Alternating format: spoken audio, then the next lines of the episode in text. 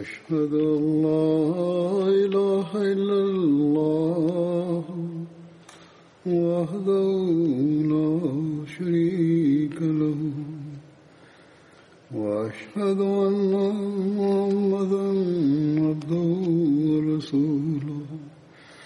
أما بعد فأعوذ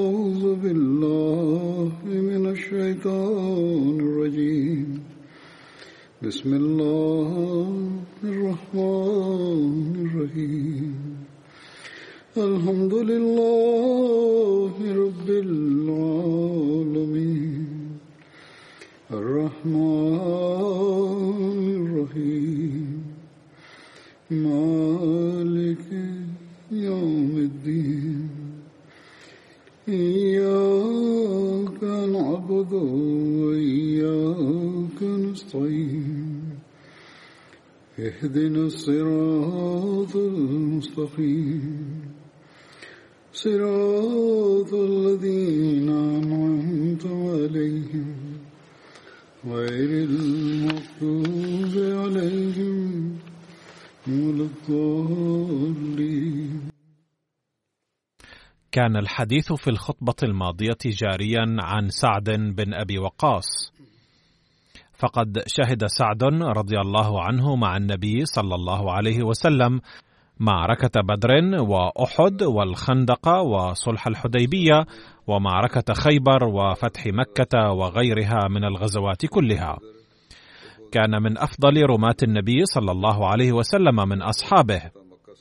وقد جاء في رواية أن الحروب التي خاضها مع النبي صلى الله عليه وسلم لم يبقى في إحداها معه صلى الله عليه وسلم إلا طلحة وسعد رضي الله عنهما. يروي سعد مبينا حالة الخروج مع النبي صلى الله عليه وسلم في الغزوات كنا نغزو مع النبي صلى الله عليه وسلم وما لنا طعام إلا ورق الشجر حتى إن أحدنا ليضع كما يضع البعير أو الشاة ما له خلط. وفي رواية أخرى ما لنا طعام إلا ورق الحبلة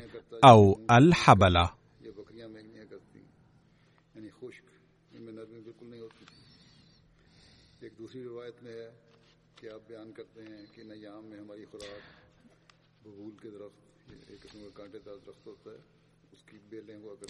كان سعد بن أبي وقاص أول من أهرق الدم وأول من رمى في سبيل الله. وذلك في سرية عبيدة بن الحارث. هذه السرية وقعت في ربيع الأول في السنة الثانية من الهجرة الشريفة وتسمى سرية عبيدة بن الحارث. يقول ميرزا بشير أحمد رضي الله عنه في ذكرها في كتابه سيرة خاتم النبيين وقد ذكرت جزءا منها أو كلها ومع ذلك سأذكرها هنا أيضا. يقول ميرزا بشير أحمد رضي الله عنه في أوائل أيام ربيع الأول أرسل رسول الله صلى الله عليه وسلم كتيبة قوامها ستون راكبا من المهاجرين تحت إمرة أحد أقاربه اسمه عبيدة بن الحارث بن المطلب.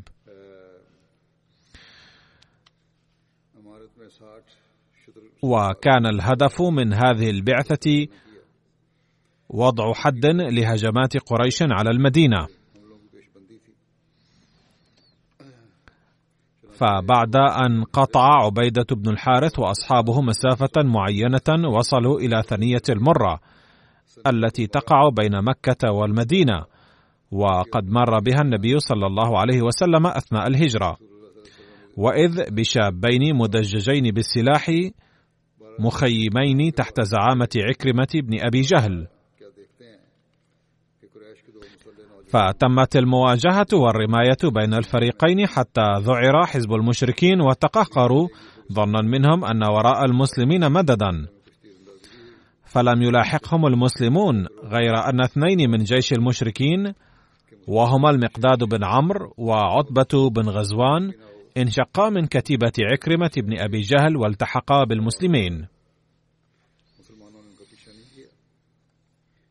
وقد قيل أنهما كانا قد خرجا مع قريش وقد نويا الالتحاق بالمسلمين كلما سنحت لهما الفرصة لأنهما كانا قد أسلما سرا ولكن لم يقدرا على الهجرة خوفا من قريش. في جماد الأولى في العام الثاني من الهجرة أمر رسول الله صلى الله عليه وسلم سعدا بن أبي وقاص على كتيبة قوامها ثمانون مهاجرا وبعثهم إلى الخرار.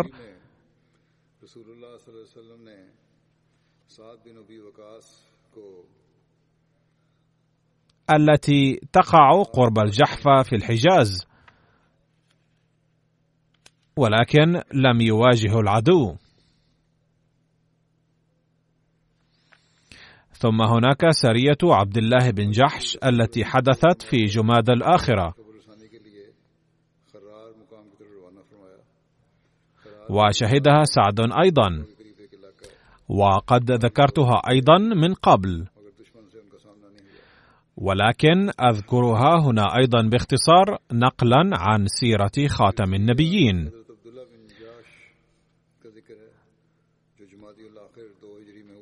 وبيانه أن النبي صلى الله عليه وسلم أراد استطلاع تحركات قريش عن كثب ليطلع على نواياهم في وقت مناسب بغية حماية المدينة من خطر الغارة المباغتة عليها.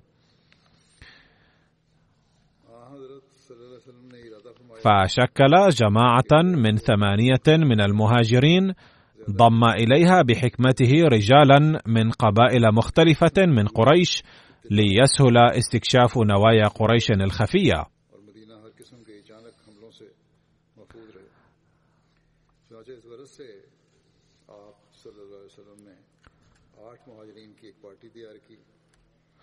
وأمر عليها عبد الله بن جحش. ولم يخبر صلى الله عليه وسلم عند إرساله هذه الجماعة حتى أميرها عن الجهة التي سيرسل إليها ولا عن الهدف وراء إرساله.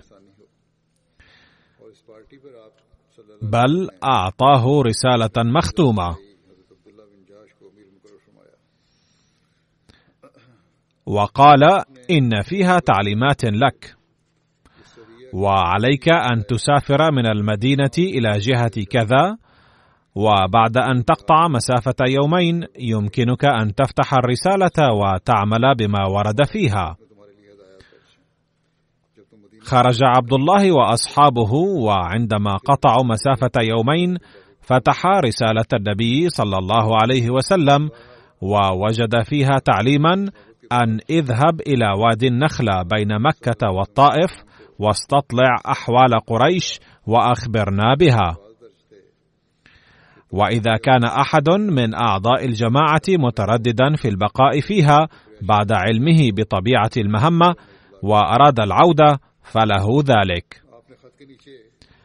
قرأ عبد الله هذا الأمر على مسامع أصحابه وقدم الجميع أنفسهم بالإجماع وبكل سرور لهذه المهمة رحلت هذه الجماعة إلى النخلة. وفي الطريق فقدوا جمل سعد بن أبي وقاص وعتبة بن غزوان فانفصلا عن أصحابهما في البحث عن بعيريهما. ولم يتم العثور على سعد بن أبي وقاص وعتبة بن غزوان على الرغم من البحث الكثير. وهكذا بقي في الجماعة ستة أشخاص فانطلقوا في مهمتهم. وبهذا الشأن ذكر ميرزا بشير أحمد رضي الله عنه مستشرقا اسمه مارغوليس أنه يقول عن سعد بن أبي وقاص وأصحابه لخلق الشبهات أن سعد بن أبي وقاص وعتبة تركا بعيريهما عمدا ليتخلفا عن الجماعة.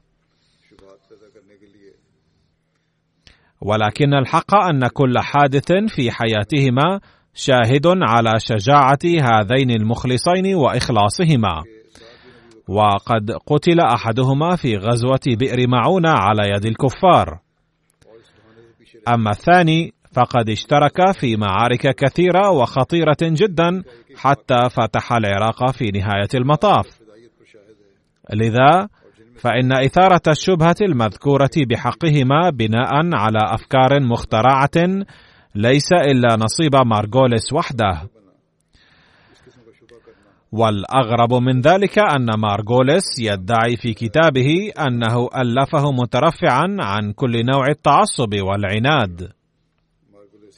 فباختصار وصلت جماعة المسلمين الصغيرة هذه إلى النخلة وانشغلوا في استطلاع نوايا كفار مكة ومعرفة تخطيطهم.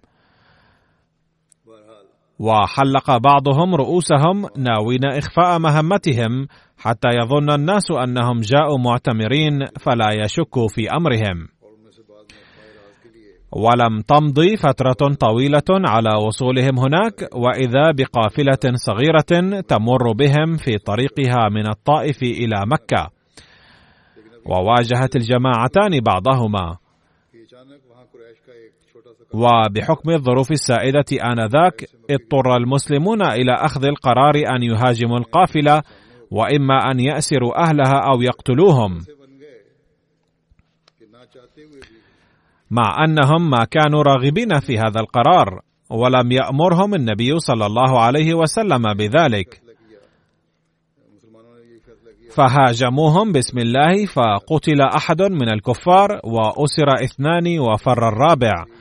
ولم يتمكن المسلمون من إلقاء القبض عليه وهكذا لم تنجح خطتهم.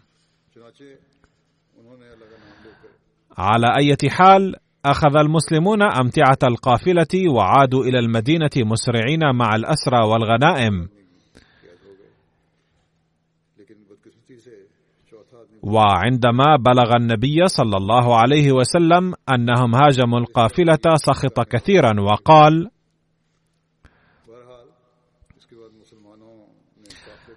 ما أمرتكم بالقتال في الشهر الحرام.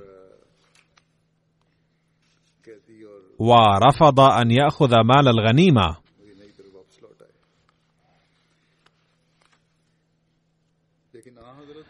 ومن ناحية ثانية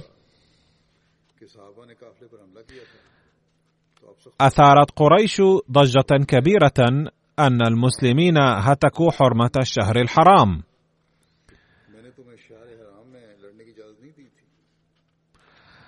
وكان السبب أيضا من وراء ضجتهم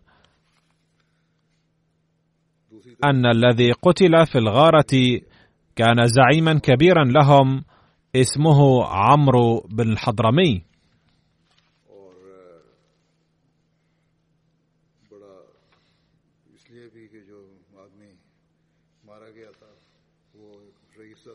ثم جاء شخصان من قريش إلى المدينة طالبين إطلاق سراح أسيريهم.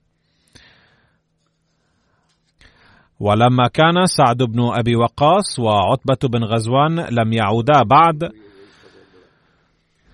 وكان النبي صلى الله عليه وسلم خائفا عليهما كثيرا أنه إذا وجدتهما قريش فلن تتركهما حيين. لذا رفض تسليم الأسيرين إليهما ما لم يعودا وقال عندما يعود أصحابي إلى المدينة بخير سأطلق سراح رجالكم. فلما عادا أطلق صلى الله عليه وسلم سراح الأسيرين. وقد تركت على أحدهما إقامته في المدينة تاثيرا عميقا حتى أسلم واستشهد لاحقا في حادثة بئر معونة. سجل ميرزا بشير أحمد رضي الله عنه في كتابه سيرة خاتم النبيين الظروف السائدة قبل بداية الحرب في موقعة بدر فكتب ما يلي. بدأ النبي صلى الله عليه وسلم التقدم السريع نحو بدر.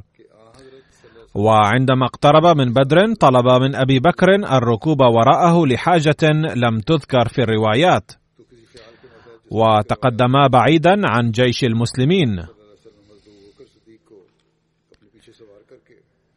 وعندها صادفوا شيخا من البدو وعلما منه خلال الحديث معه أن جيش قريش قد وصل إلى قرب بدر حينئذ عادا وأرسل النبي صلى الله عليه وسلم عليا والزبير بن العوام وسعدا بن أبي وقاص لتقصي الأخبار.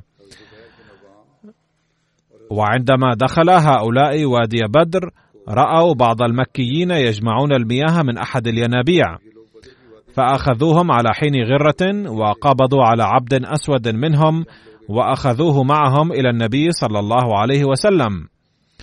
فاستفسر منه بلهجة رقيقة عن مكان جيش قريش. فأجابه أن الجيش يخيم وراء الكثبان الرملية التي كانت أمامهم. وعندما سأله عن عددهم أجاب إنه جيش كبير لكنه لا يعرف بالضبط عددهم. فسأله كم ينحرون كل يوم من الإبل فقال عشرة. فاستدار النبي صلى الله عليه وسلم نحو أصحابه وقال إن عددهم حوالي الألف وكانوا بالفعل بهذا العدد. لعلي ذكرت هذا الجزء أيضا بشيء من التفصيل سابقا. هناك رواية عن شجاعة سعد في غزوة بدر ورد فيها أنه كان يحارب بشجاعة متناهية كالفرسان مع أنه لم يكن على الفرس. لأجل ذلك سمي بفارس الإسلام. كان سعد بن أبي وقاص من بين بعض الصحابة الذين ثبتوا مع النبي صلى الله عليه وسلم يوم أحد عند حدوث الفوضى. وفي غزوة أحد اشترك عتبة بن أبي وقاص أخو سعد من قبل المشركين وهو الذي رمى النبي صلى الله عليه وسلم في هذه الغزوة. لقد ذكر الخليفة الرابع رحمه الله تعالى هذه الواقعة في أحد خطاباته كالتالي: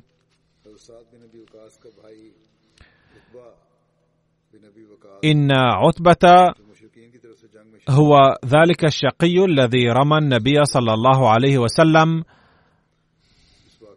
فكسر رباعيته ودم وجه الرسول صلى الله عليه وسلم.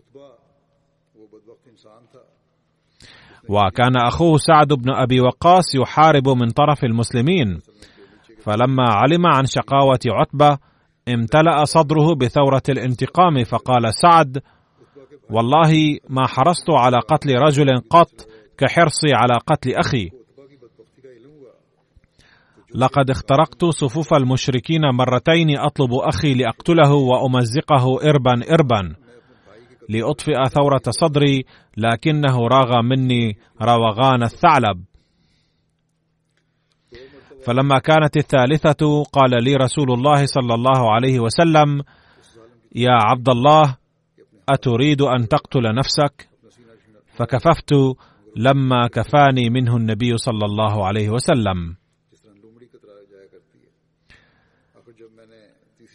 لم يثبت مع النبي صلى الله عليه وسلم يوم أحد إلا قليل من الصحابة. وكان سعد ابن أبي وقاص منهم. كتب ميرزا بشير أحمد رضي الله عنه في هذا الموقف كما يلي. كان رسول الله صلى الله عليه وسلم بنفسه يناول سعدا السهام وهو كان يرمي بها الأعداء بشدة. وقال صلى الله عليه وسلم مرة يا سعد ارمي فداك أبي وأمي. وظل سعد يفتخر بهذه الكلمة طوال حياته. وفي رواية قال سعد بن أبي وقاص نثل لي النبي صلى الله عليه وسلم كنانته يوم أحد. فقال ارمي فداك أبي وأمي. قال علي رضي الله عنه ما جمع رسول الله صلى الله عليه وسلم أباه وأمه لأحد إلا لسعد بن أبي وقاص. قال له يوم أحد ارمي فداك أبي وأمي. وقال له ارمي أيها الغلام الحزور.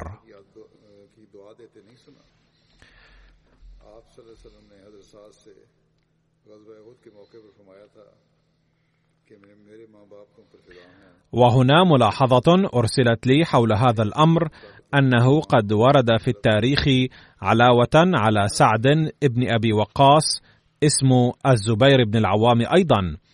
الذي قال له النبي صلى الله عليه وسلم فداك أبي وأمي. وهذا ما ورد في رواية في البخاري. عن سعد وهو يروي ما حدث يوم أحد أن النبي صلى الله عليه وسلم جمع له أبويه يوم أحد.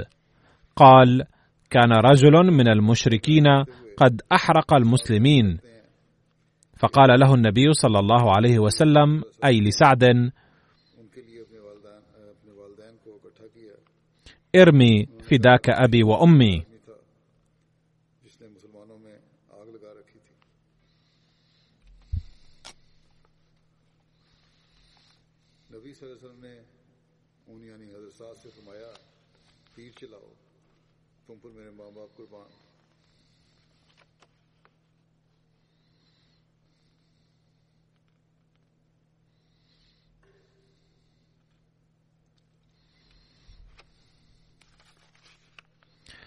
قال فنزعت له بسهم ليس فيه نصل فأصبت جنبه فسقط فانكشفت عورته.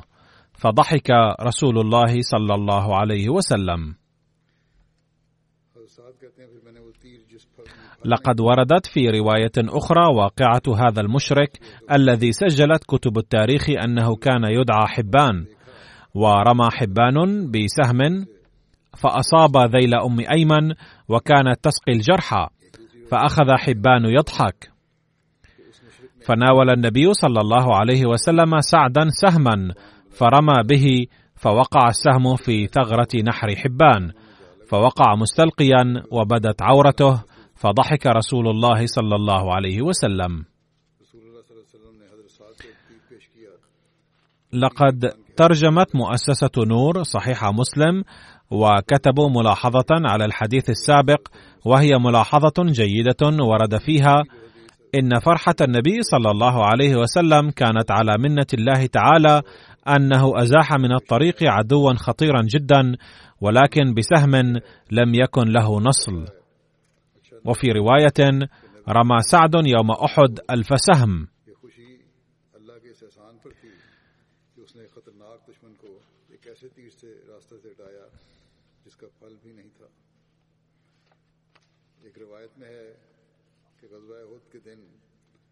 سعد نے ایک ہزار تیر برسائے۔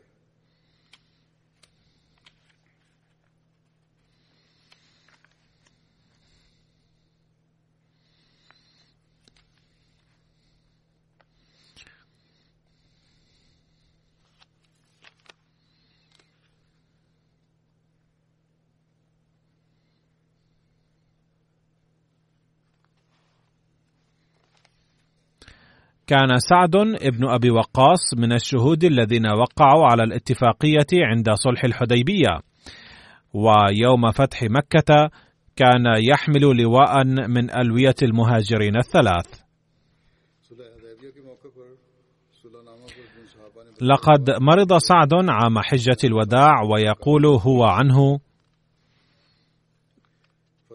مرضت بمكة وأوشكت على الموت. فجاءني رسول الله صلى الله عليه وسلم يعودني. فقلت يا رسول الله صلى الله عليه وسلم أنا ذو مال ولا يرثني إلا ابنة لي. أفأتصدق بثلثي مالي؟ قال لا. قلت فالنصف يا رسول الله؟ قال لا. قلت فالثلث يا رسول الله؟ قال الثلث والثلث كثير. ثم قال إنك أن تذر ورثتك أغنياء خير من أن تذرهم عالة يتكففون الناس وإنك لن تنفق نفقة تبتغي بها وجه الله إلا أجرت بها حتى ما تجعل في في امرأتك. قال فقلت يا رسول الله أخلف بعد أصحابي قال إنك لن تخلف فتعمل عملا تبتغي به وجه الله إلا ازددت به درجة ورفعة ولعلك أن تخلف حتى ينتفع بك أقوام ويضر بك آخرون. وفي رواية دعا النبي صلى الله عليه وسلم اللهم امضي لأصحابي هجرتهم ولا تردهم على أعقابهم. وفي رواية دخل علي رسول الله صلى الله عليه وسلم وأنا مريض قال هل أوصيت؟ قلت نعم. قال بكم؟ قلت أوصيت بمالي كله في سبيل الله. قال فما تركت لولدك؟ قلت هم أغنياء بخير. قال أوصي بالعشر. فما زال يقول وأقول كان سعد يريد أن يتصدق بمال أكثر وكان النبي صلى الله عليه وسلم ينصحه بالإقلال منه. حتى قال أوصي بالثلث والثلث كثير. إن أهل العلم والفقه يستنتجون من هذه الرواية على عدم جواز الوصية لأكثر من الثلث. يقول المصلح الموعود رضي الله عنه بأن الأحاديث تؤيد أن إنفاق الإنسان في سبيل الله ما زاد عن حاجته ليس حكما إسلاميا. فقد قال رسول الله صلى الله عليه وسلم يجيء أحدكم بماله كله يتصدق به ويجلس يتكفف الناس. إنما الصدقة عن ظهر غنى.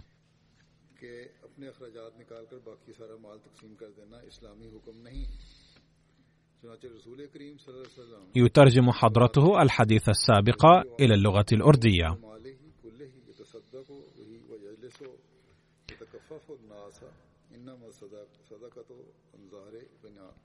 كذلك قال صلى الله عليه وسلم ان تذر ورثتك أغنياء خير من أن تذرهم عالة يتكففون الناس. يترجم حضرته الحديث السابق إلى اللغة الأردية.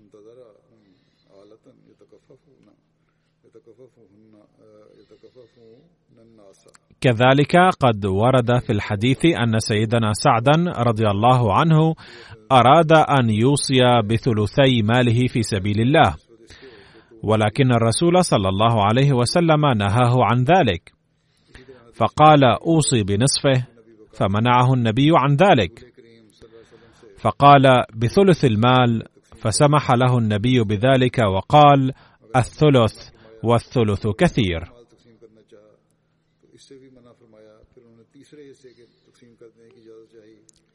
فالفكرة بأن الإسلام يأمر بأن ينفق الإنسان في سبيل الله ما زاد عن حاجته ظن يتنافى مع تعاليم الإسلام ويخالف عمل الصحابة لأن بعضهم ترك لورثته ارثا يبلغ مئات الآلاف من الدراهم.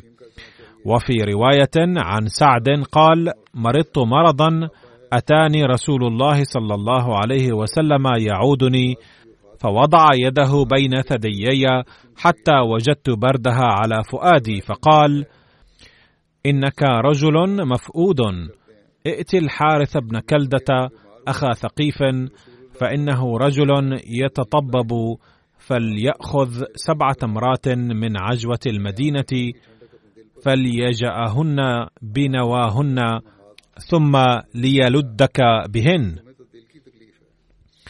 في رواية أن النبي صلى الله عليه وسلم أمر شخصا للاعتناء بسعد في مكة، وأكد له أنه إذا مات في مكة فلا يدفنوه فيها بل يجب أن يحضروا جثمانه إلى المدينة فيدفنوه هناك. يقول سيدنا المصلح الموعود رضي الله عنه عن سعد رضي الله عنه أن النبي صلى الله عليه وسلم لم يكن يصطاد بنفسه. لكنه ثابت من الأحاديث أنه كان يأمر بالصيد. ففي إحدى الغزوات طلب النبي صلى الله عليه وسلم سعد بن أبي وقاص وقال له انظر إلى ذلك الغزال فرمه. فلما أراد أن يطلق السهم وضع حضرته ذقنه على كتفه ودعا الله أن يجعل سهمه لا يخطئ. كان الله تعالى قد شرف سعدا بتوفيقه لفتح العراق. أثناء حفر الخندق حول المدينة عند غزوة الأحزاب وجد الصحابة صخرة لم يستطيعوا كسرها. فشكوا إلى رسول الله صلى الله عليه وسلم فأتى وأخذ المعول وضرب الصخرة ثلاث مرات وفي كل مرة انكسر جزء من الصخرة. فكبر النبي صلى الله عليه وسلم بصوت عال فكبر الصحابة وراءه وبعد إحدى الضربات قال صلى الله عليه وسلم أريت قصور المدائن البيضاء تنهدم وهذا ما رآه النبي صلى الله عليه وسلم قد تحقق على يد سيدنا سعد رضي الله عنه.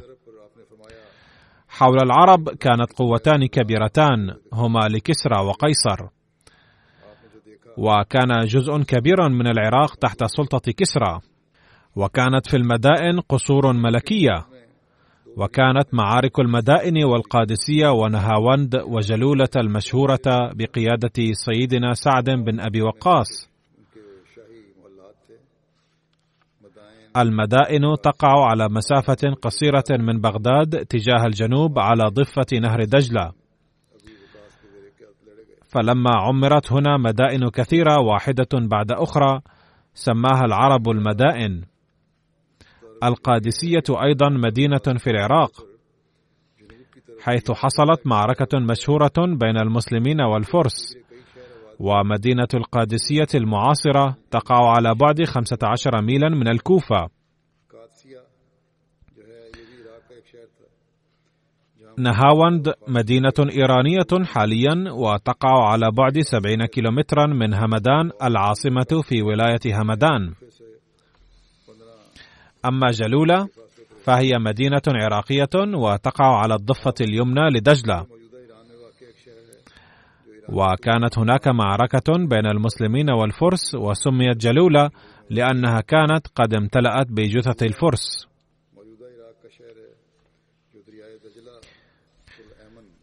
كان المثنى بن حارثة قد استأذن أبا بكر أن يغزو بالعراق لأنهم كانوا يزعجون كثيرا على الحدود فأذن له وأرسل لنجدته خالد بن الوليد بجمع كبير. ثم حين طلب أبو عبيدة المدد في الشام من الخليفة أرسل له سيدنا أبو بكر رضي الله عنه سيدنا خالد بن الوليد. فخلف سيدنا خالد بن الوليد سيدنا المثنى لكنه بخروج سيدنا خالد من العراق توقفت هذه المهمة فلما صار سيدنا عمر رضي الله عنه خليفة اهتم من جديد بمهمة العراق. كان سيدنا المثنى قد أصاب العدو بهزائم متتالية في دوية ومعارك أخرى، واحتل جزءا كبيرا من العراق. وكان العراق يوم ذاك تحت سلطة كسرى. فلما علم الفرس بقوة عسكرية للمسلمين وفتحت عيونهم انتصاراتهم المتتالية جعلوا حاكمهم الوارث الأصلي لكسرى أي يزجرد بدلا من الملكة كوران دخت فجمع فور توليه الحكم قوى الإيرانيين وأشعل نيران الانتقام من المسلمين في البلد كله. وفي هذه الأوضاع اضطر سيدنا المثنى أن يتخلف عن الحدود. فلما علم بذلك سيدنا عمر رضي الله عنه نشر في الجزيرة العربية الخطباء المثيرين. وقد حثوا المسلمين للنهوض ضد كسرى فنشأ حماس في العرب وتدفق المسلمون المخلصون إلى العاصمة. استشار سيدنا عمر من يجب أن يقود هذه المعركة. وإثر التشاور استعد حضرته أن يقودها بنفسه. لكن سيدنا عليا وكبار الصحابة الآخرين عارضوا ذلك. فاقترح اسم سعيد بن زيد. وقام سيدنا عبد الرحمن بن عوف وقال يا أمير المؤمنين قد عرفت رجلا مناسبا لقيادة هذه المعركة. فلما سأله سيدنا عمر من هو قال سعد بن أبي وقاص. فأجمع الناس على سيدنا سعد بن أبي وقاص. وقال سيدنا عمر رضي الله عنه عن سعد إنه رجل شجاع رام. كان سيدنا المثنى ينتظر سيدنا سعدا برفقة ثمانية آلاف مخلص شجاع. في ذي قار وهو مكان بين الكوفة وواسط. إذ جاءه نداء ربه فتوفي. فخلف أخاه سيدنا المعنى أمير الجيش. فقابل سيدنا المعنى بحسب الأوامر سيدنا سعدا وبلغه رسالة سيدنا المثنى. ثم رأى سيدنا سعد جيشه وكان يحتوي على ثلاثين ألف إنسان تقريبا. فنظم الجيش وقسمه على الأيمن والأيسر وعين عليهم أمراء وتقدم وحاصر القادسية. وكان ذلك في أواخر سنة الستة عشر هجرية. وكان قوام جيش الكفار 280 ألفا وفي جيشهم ثلاثون فيلا. وكان يقود الجيش الإيراني رستم. دعا سيدنا سعد الكفار إلى الإسلام ومن أجل ذلك أرسل المغيرة بن شعبة. فقال له رستم إنكم فقراء وتقومون بكل هذا للتخلص من الفقر فسوف نعطيكم حتى تشبعوا. فرد عليه سيدنا المغيرة إنا قد لبينا دعوة رسول الله صلى الله عليه وسلم وندعوكم للإيمان بإله واحد ونبيه صلى الله عليه وسلم.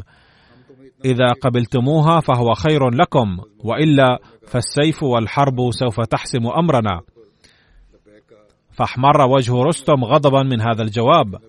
فلما كانوا هم قد بدأوا وكانوا يريدون الحرب لذا قال له المغيرة نحن لا نريد القتال وإنما ندعوكم إلى الإسلام لكنكم إذا أبيتم إلا الحرب فسوف يحسم أمرنا السيف.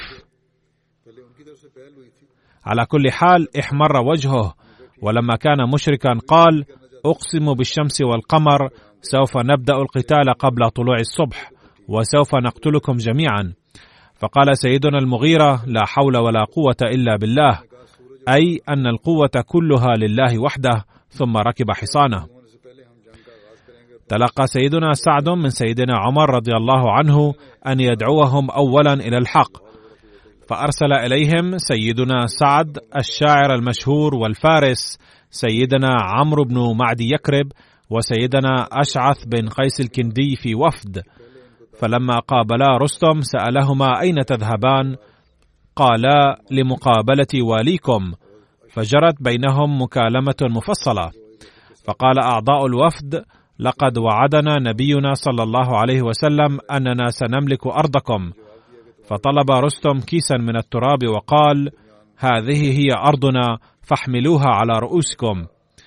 فقام سيدنا عمرو بن معدي يكرب سريعا وحمل الكيس وانطلق قائلا أتفاءل بهذا خيرا أننا سننتصر وسوف نملك أرضهم.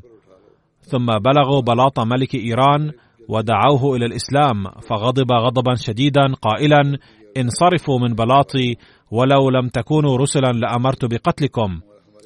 ثم أمر رستم أن يلقنهم درسا لا ينسى. ظهر الخميس دق ناقوس الحرب وكبر سيدنا سعد ثلاثا وبدأت المعركة عند التكبيرة الرابعة وكان سعد مريضا ويقود الجيش جالسا في غرفة قصر عذيب. قد ذكر المصلح الموعود رضي الله عنه أيضا هذا الحادث فقال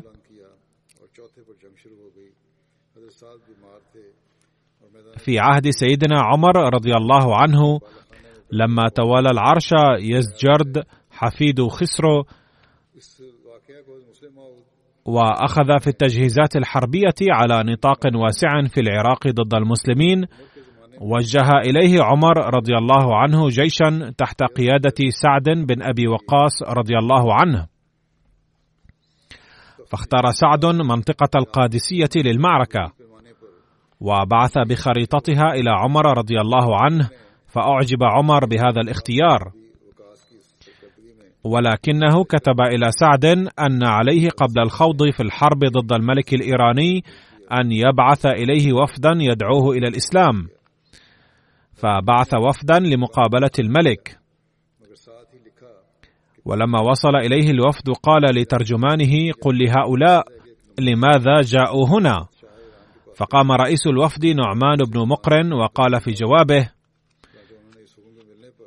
إن الله تعالى قد بعث فينا نبيا أمرنا بنشر الإسلام. ودعوة الناس كلهم إلى الانخراط في هذا الدين. وما جئناك إلا لندعوك إلى الإسلام.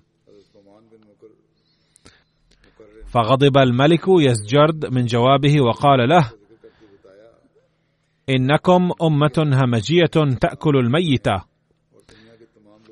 فإذا كان الجوع قد دفعكم إلى الهجوم علينا فإني معطيكم من الأموال ما يضمن لكم الأكل والشرب والملبس مطمئنين. مع أنهم أنفسهم كانوا بدأوا بالحرب بالرغم من ذلك يتهم المسلمين. ثم قال فخذوا مني هذه الأموال وارجعوا إلى بلادكم. أي تخلوا عن الحفاظ على حدود بلادكم ودعوني أفعل ما أشاء وأحتل هذه المنطقة. ولا تهلكوا أنفسكم بالحرب ضدنا. فلما انتهى الملك من كلامه قام المغيرة بن زرارة من قبل الوفد المسلم وقال: إنما قلت فينا حق وصدق، لا شك أننا كنا أمة وحشية تأكل الميتة والثعابين والعقارب والجراد والسحالي، ولكن الله تعالى قد تفضل علينا برحمته وبعث فينا رسولا لهدايتنا، فآمنا به وعملنا بأوامره. فحدث في أنفسنا انقلاب عظيم ولم تعد فينا تلك المساوئ والنقائص التي أشرت إليها. واعلم أننا لن نتأثر من أي إغراء. لقد بدأت الحرب بينك وبيننا وسيحسم الأمر الآن في ساحة القتال. ولن تستطيع أن تثنينا عن عزائمنا بإغرائنا بالمال ومتاع الدنيا. فاستشاط الملك غضبا وقال لمن حوله اذهبوا وأحضروا كيسا من التراب. فلما أتوا بالتراب دعا الملك رئيس الوفد المسلم وقال له لأنك رفضت ما عرضت عليك فلن أعطيك الآن إلا هذا الكيس من التراب. فتقدم الرئيس المسلم بكل جدية وانحنى وحمل الكيس على ظهره ثم خرج بسرعة من بلاط الملك وهو يهتف لزملائه بصوت عال قد آتانا ملك الفرس اليوم أرض بلاده بيده ثم ركبوا جيادهم مسرعين بشدة. فلما سمع الملك هتافهم ارتعدت فرائصه وقال لحاشيته اذهبوا بسرعة واستردوا منهم كيس التراب فإنه من الشؤم الكبير أن أعطيهم تراب أرضي بيدي. ولكن المسلمين كانوا قد خرجوا بعيدا على متون جيادهم. ثم في نهاية المطاف حصل ما قاله المسلمون حيث وقعت إيران كلها في قبضتهم في بضع سنين. كيف حصل هذا الانقلاب العظيم في المسلمين؟ إنما سببه أن تعليم القرآن الكريم قد أحدث تغيرا عظيما في أخلاقهم وعاداتهم قاضيا على حياتهم السفلية صاعدا بهم إلى مقام عال من السلوك القويم والخلق العظيم. وبالنتيجة تمكنوا من نشر الإسلام في العالم وجعلوا أنفسهم مسلمين حقيقيين عاملين بتعليم الإسلام ولم يرعبهم خوف ولم يرهبهم خطر لأية قوة. سأتناول ما تبقى من ذكره لاحقا إن شاء الله تعالى وقد بقي بعض ذكره. والآن سأصلي صلاة الغائب على بعض المرحومين أولهم السيدة بشرى أكرم زوجة السيد محمد أكرم باج والمحترم ناظر تعليم القرآن والوقف المؤقت في باكستان. هي توفيت في الخامس والعشرين من آذار مارس 2020 عن عمر يناهز 66 عاما. إنا لله وإنا إليه راجعون. لم تصلى عليها الجنازة حينها بسبب الظروف. كانت المرحومة منخرطة في نظام الوصية بفضل الله تعالى. وتركت في ذويها ابنين وبنتا. عاشت في ليبيريا مع زوجها خمسة عشر عاما وخدمت الجماعة بصفتها رئيسة الإماء في ليبيريا أثناء تلك الفترة. وحين بدأت الحرب الداخلية في ليبيريا حبست مع زوجها وأولادها لخمسة عشر يوما في ثكنات عسكرية. كتب السيد محمد أكرم باجو المحترم عاشت مع واقف الحياة يعني معه سبعا وثلاثين عاما بإخلاص وصبر ووفاء وخاصة حين عينت داعية في ليبيريا. كان هو أمير الجماعة أيضا هناك فأعانتني كثيرا في أمور التبشير والتربية أثناء مكوثي هناك لمدة 23 عاما. كانت تعينني في إكرام الضيوف وفي أمور الجماعة وخدمت كرئيسة لجنة إماء الله أيضا. وأصيبت بالملاريا والتيفود عدة مرات أثناء مكوثها هناك ولكن بالرغم من ذلك وقفت معي بغاية من الصبر. وقد ربت أولادها تربية دينية بأحسن وجه وهم ملتزمون بالجماعة بكل إخلاص بفضل الله تعالى. وهناك واقف الحياة السيد منصور ناصر وهو عميد لمدرسة الشهداء في ليبيريا. كتب حين كنت أقيم في ليبيريا وحدي من دون العائلة لمدة ثلاث سنوات استضافتني في بيتها كل هذه الفترة وعاملتني معاملة الأولاد أو الأخ الصغير.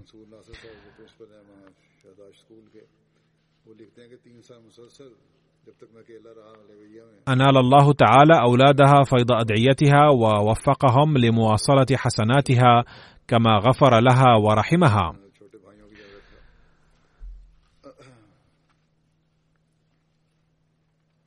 والجنازة الثانية هي للسيد إقبال أحمد ناصر البيركوتي من كروندي بمحافظة خيربور الذي توفي في الرابع عشر من تموز يوليو 2020 عن عمر يناهز 82 عاما.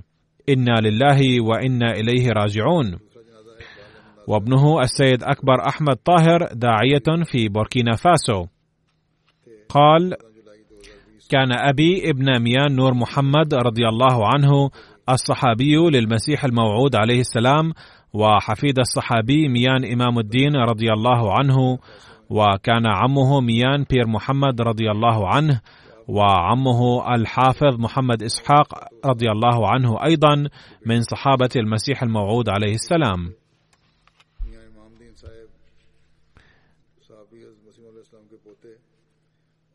كان المرحوم سباقا في خدمة الجماعة وعمل بصفته سكرتير المال لمدة طويلة وخدم كزعيم أنصار الله وإمام الصلاة ومربي الأطفال. قال: رأيته في صغري كان يضع بعض النقود في علبة وحين سألته عن ذلك قال: هذا تبرع أضعه إلى جانب لكي أتمكن من دفع التبرع في الوقت. كان يبشر بحماس وشوق وقد بايع عدد من الناس عن طريقه. كان كثير الدعاء وملتزما بالصلوات والصيام وصلاة التهجد قال ابنه جاء أبي إلى بوركينا فاسو في 2016 بعد إلحاح شديد مني. ومنذ ذلك شهد جميع الجلسات السنوية والاحتفالات الأخرى في الجماعة وكان يهتف بحماس شديد. ونفخ الحماس في الحضور بهتافاته وأسعد قلبه لأنه كان يشعر بظمأ في قلبه بسبب عدم انعقاد الجلسات للجماعة في باكستان. ترك في ذويه زوجته السيدة بشيرة بيغم وثلاثة أبناء وثلاث بنات. كتب أمير الجماعة والداعية المسؤول في بوركينا فاسو لم يكن المرحوم يعلم اللغة المحلية في بوركينا فاسو ولكن الجميع كان يفهم لغة حبه. في بوركينا فاسو يتكلم الشعب باللغة الفرنسية. كان يلاقي الجميع بحب لدرجة كان يجذب قلوبهم وقد أبدى الناس هنا حبهم له بعد وفاته. كتب سكرتير النشر الوطني هنا بعد أن نشر صورة المرحوم حين لاقيته أثناء مكوثه في بوركينا فاسو وجدته احمديا حقيقيا عظيما.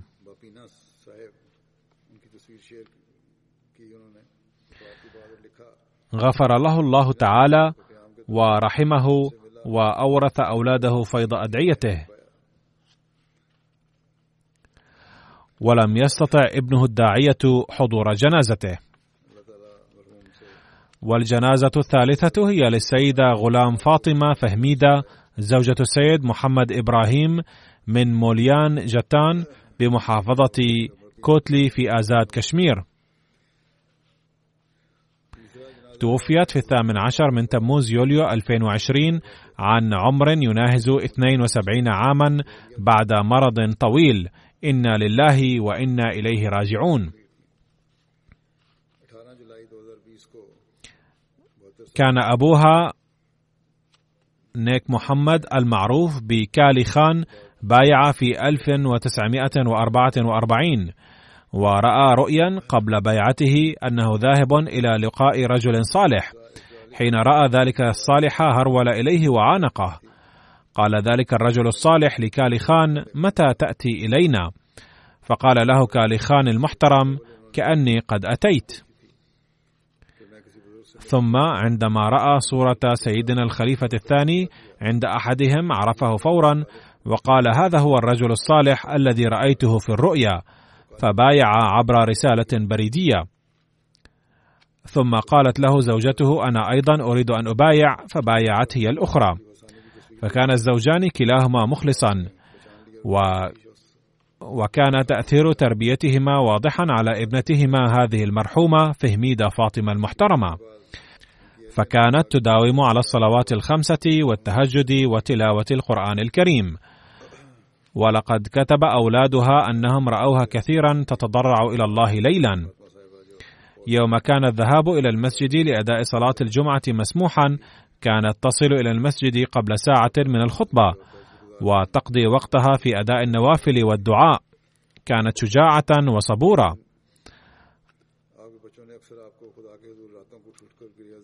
لقد أسر زوجها في حربي 1965 و 1971 بين الهند وباكستان. وفي المرة الأولى منهما لم تتلقى أي خبر لمدة طويلة هل زوجها حي أم لا بل كان قد اعتبر شهيدا وصلوا عليه جنازة الغائب. لكنها مع ذلك كانت تؤمن بأن زوجها ما زال حيا وأنه سيعود إلى البيت حتما. فأكرمه الله تعالى أخيرا وأطلق سراحه وعاد إلى البيت. تركت المرحومة زوجها السيد محمد إبراهيم المحترم وأربعة أبناء وابنتين وثلاثة من أبنائها واقفو الحياة. ومنهم محمد جاويد المحترم يخدم الجماعة في زامبيا بصفته داعية ولم يستطع السفر إلى باكستان لحضور مراسم دفن والدته. تغمدها الله بواسع رحمته وغفر لها ووفق أولادها لمواصلة حسناتها. الجنازة التالية هي للمرحوم محمد أحمد أنور الحيدر أبادي الذي توفي في الرابع والعشرين من الشهر الخامس 2020 عن عمر يناهز 94 عاما. إنا لله وإنا إليه راجعون. لقد دخلت الأحمدية عائلته بواسطة جده شيخ داود أحمد. كان والد المرحوم قد أرسل ابنيه السيد محمد أحمد أنور والسيد مجيد أحمد في صغرهما إلى قاديان للدراسة. لقد كان للمرحوم شرف رفع الأذان على منارة المسيح في قاديان. بقي محمد أحمد مع سيدنا الخليفة الثاني رضي الله عنه منذ البداية وجاء إلى ربوة معه بعد تقسيم الهند إلى دولتين. ثم خدم سيدنا الخليفة الثالث رحمه الله تعالى أيضا سائقا لسيارته. أكمل دراسته ونال الدبلومة في التعليم الجسدي ثم نال شهادة الماجستير في اللغة الأردية والعلوم الدينية. ومن ثم خدم إلى مدة طويلة في كلية تعليم الإسلام بربوة. ثم نذر الحياة مؤقتا من عام 1973 إلى عام 1976 وخدم في غامبيا. ومن عام 1978 إلى عام 1986 درس العلوم الدينية في كلية النساء في نيجيريا. وفي عام 1988 هاجر من باكستان إلى ألمانيا. ثم في عام 2009 انتقل من ألمانيا إلى بريطانيا ومكث هنا بعدها. ترك المرحوم وراءه أربع أبناء وابنتين وكلهم متزوجون.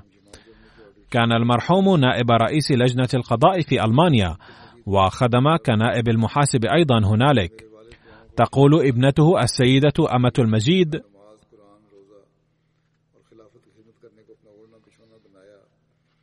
كان أبي كنزا للأدعية وكان شغله الشاغل في حياته الصلاة والقرآن والصوم وخدمة الخلافة وكان ينصح جميع أولاده بذلك. ندعو الله تعالى أن يرحمه ويغفر له. الجنازة الأخيرة اليوم هي للسيد سليم حسن الجابي من سوريا الذي توفي في الثلاثين من يونيو الفائت عن عمر يناهز 92 عاما. إنا لله وإنا إليه راجعون. تقول بنته لبنى الجابي وحفيدته هبة الجابي التي هي زوجة الدكتور بلال طاهر وتعيش هنا في بريطانيا.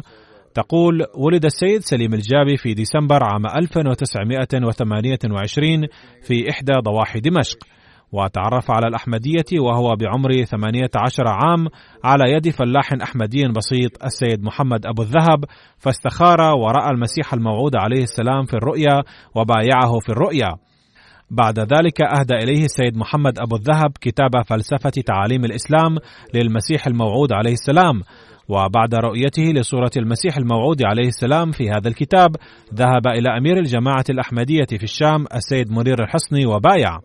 وحاربه والده وعائلته وعارضوه شديدا ولكنه صمد. ثم وفق للذهاب إلى باكستان في عهد المصلح الموعود الخليفة الثاني رضي الله عنه وقضى ست سنوات في ربوة في ظل المصلح الموعود رضي الله عنه وتلقى العلوم الدينية هناك كما تعلم اللغة الأردية أيضا. تزوج في باكستان بأمر من المصلح الموعود رضي الله عنه الذي عقد قرانه وكانت زوجته باكستانية. كتبت حفيدته السيدة هبة الجابي المحترمة كان جدنا يوصينا دوما ويعطينا وقتا للتعليم والتربية ويركز على أمور مثل رفع المستوى الروحاني والتمسك بالخلافة. كانت زوجته توفيت قبل بضعة أعوام وترك من ذويه ستة أولاد وأحد أبنائه الدكتور نعيم الجابي اختطف قبل بضع سنوات ولا خبر له إلى الآن. والابن الثاني وسيم الجابي يقيم في بولندا وهو والد السيدة هبة الجابي وكذلك يقيم ابنان وابنتان للمرحوم في سوريا. السيدة هبة الجابي تخدم الجماعة هنا في المملكة المتحدة وخاصة تعطي آراء جيدة في أعمال الترجمة وزوجها السيد بلال طاهر يقوم بأعمال الترجمة وهي تساعده. بارك الله في إخلاصهما وزادهما عرفانا. كتبت بنت المرحوم السيدة لبنى الجابي.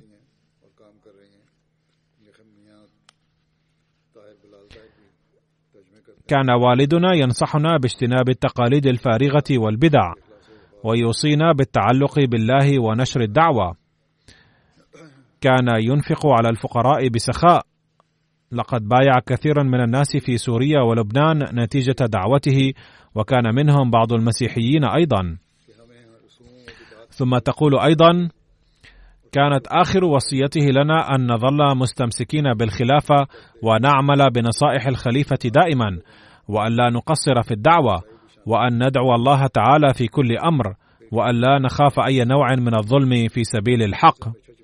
وكتب السيد عمر علام رئيس الجماعة بلبنان قبل التعرف على الأحمديين كنا نقرأ كتب المرحوم سليم الجابي وكان يشير فيها إلى ظهور إمام الزمان وجماعته. وبعدما قرأنا كتبه أخبرنا عن سيدنا المسيح الموعود عليه السلام وجماعته ونصحنا بالبيعة. هذا كان أسلوب المرحوم وليس ضروريا أن يصح في كل مكان. على كل حال قد قام بالدعوة على هذا النحو وتسبب في انضمام العديد إلى الأحمدية. وقال لنا أيضا الآن عليكم قراءة كتب المسيح الموعود عليه السلام وخلفائه وجماعته بدلا من كتبي. ثم يقول نحن الأحمديين القدامى في لبنان قد بايعنا بواسطة المرحوم وها إننا نعترف بجميله هذا ونشكره وندعو له. وكتب السيد معتز قزق وهو سوري ويعيش في كندا حاليا. كنت رئيس جماعة محلية في سوريا وقابلت عندها المرحوم الجابي مرارا. لقد لاحظت أنه كلما ذكرت الخلافة عنده كان كثيرا ما يقول أمنيتي أن أموت عند قدمي الخليفة. وكتب الداعية مير انجم برويز الذي يعمل في المكتب العربي المركزي هنا كلما أمر المرحوم بشيء باسم الخليفة كان يطيع دائما وكان يقول على الملأ إذا أمرني نظام الجماعة بأمر فسوف أطيعه. حضر المرحوم من سوريا الجلسة السنوية بالمملكة المتحدة عام 2011 وكان يقول أمنيتي أن تخرج روحي عند قدمي الخليفة وهذا شرف لي لا شرف بعده.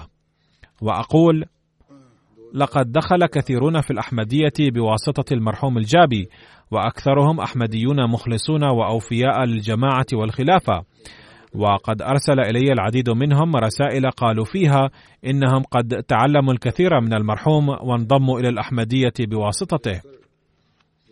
ثم كتب السيد مير أنجم أخبرني المرحوم الجابي وقال كان حضرة مولانا غلام رسول الراجيكي أمرني قال عليك بترجمة كتابي حياة قدسي لكي يعرف العرب كيف كان أصحابة المسيح الموعود عليه السلام. فنقل المرحوم حياة قدسي إلى العربية. كانت العربية لغته الأم وكان يتقن لغات أخرى حيث كان يتقن الأردية ويتحدث بها جيدا وكان ملما بالفارسية وكان ملما بالإنجليزية أيضا إلى حد ما. عندما ذهبت أنا إلى قاديان للجلسة السنوية عام 2005 التقاني المرحوم هنالك وكان لقاء قصيرا ولكنه قابلني بتواضع جم ثم حضر الجلسة السنوية بالمملكة المتحدة والتقاني أيضا بمنتهى التواضع وقال: إني مؤمن بيقين كامل بالخلافة الأحمدية وأكن لهما حبا وطاعة كاملين، فادعوا لي أن أظل مستمسكا بنظام الخلافة دائما. وفق الله أولاد المرحوم ونسله أيضا لكي يظلوا مستمسكين بالجماعة والخلافة بكل الوفاء وشمل المرحوم بمغفرته ورحمته. وكما قلت وربما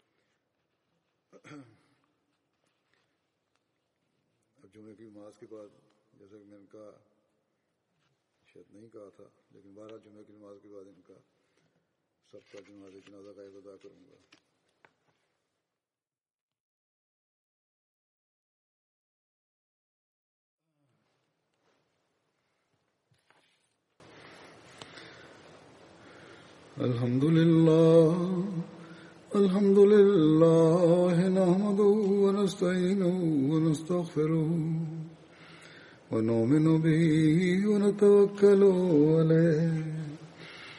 ونعوذ بالله من شرور أنفسنا ومن سيئات أعمالنا. من يهده الله فلا مضل له ومن يضلل فلا هادي له. ونشهد أن لا إله إلا الله. ونشهد أن محمدا عبده ورسوله. عباد الله رحمكم الله. إن الله يأمر بالعدل واللسان وإيتاء ذي القربى وينهى عن الفحشاء والمنكر والبغي يعظكم لعلكم تذكرون اذكروا الله يذكركم وادعوه يستجب لكم ولذكر الله أكبر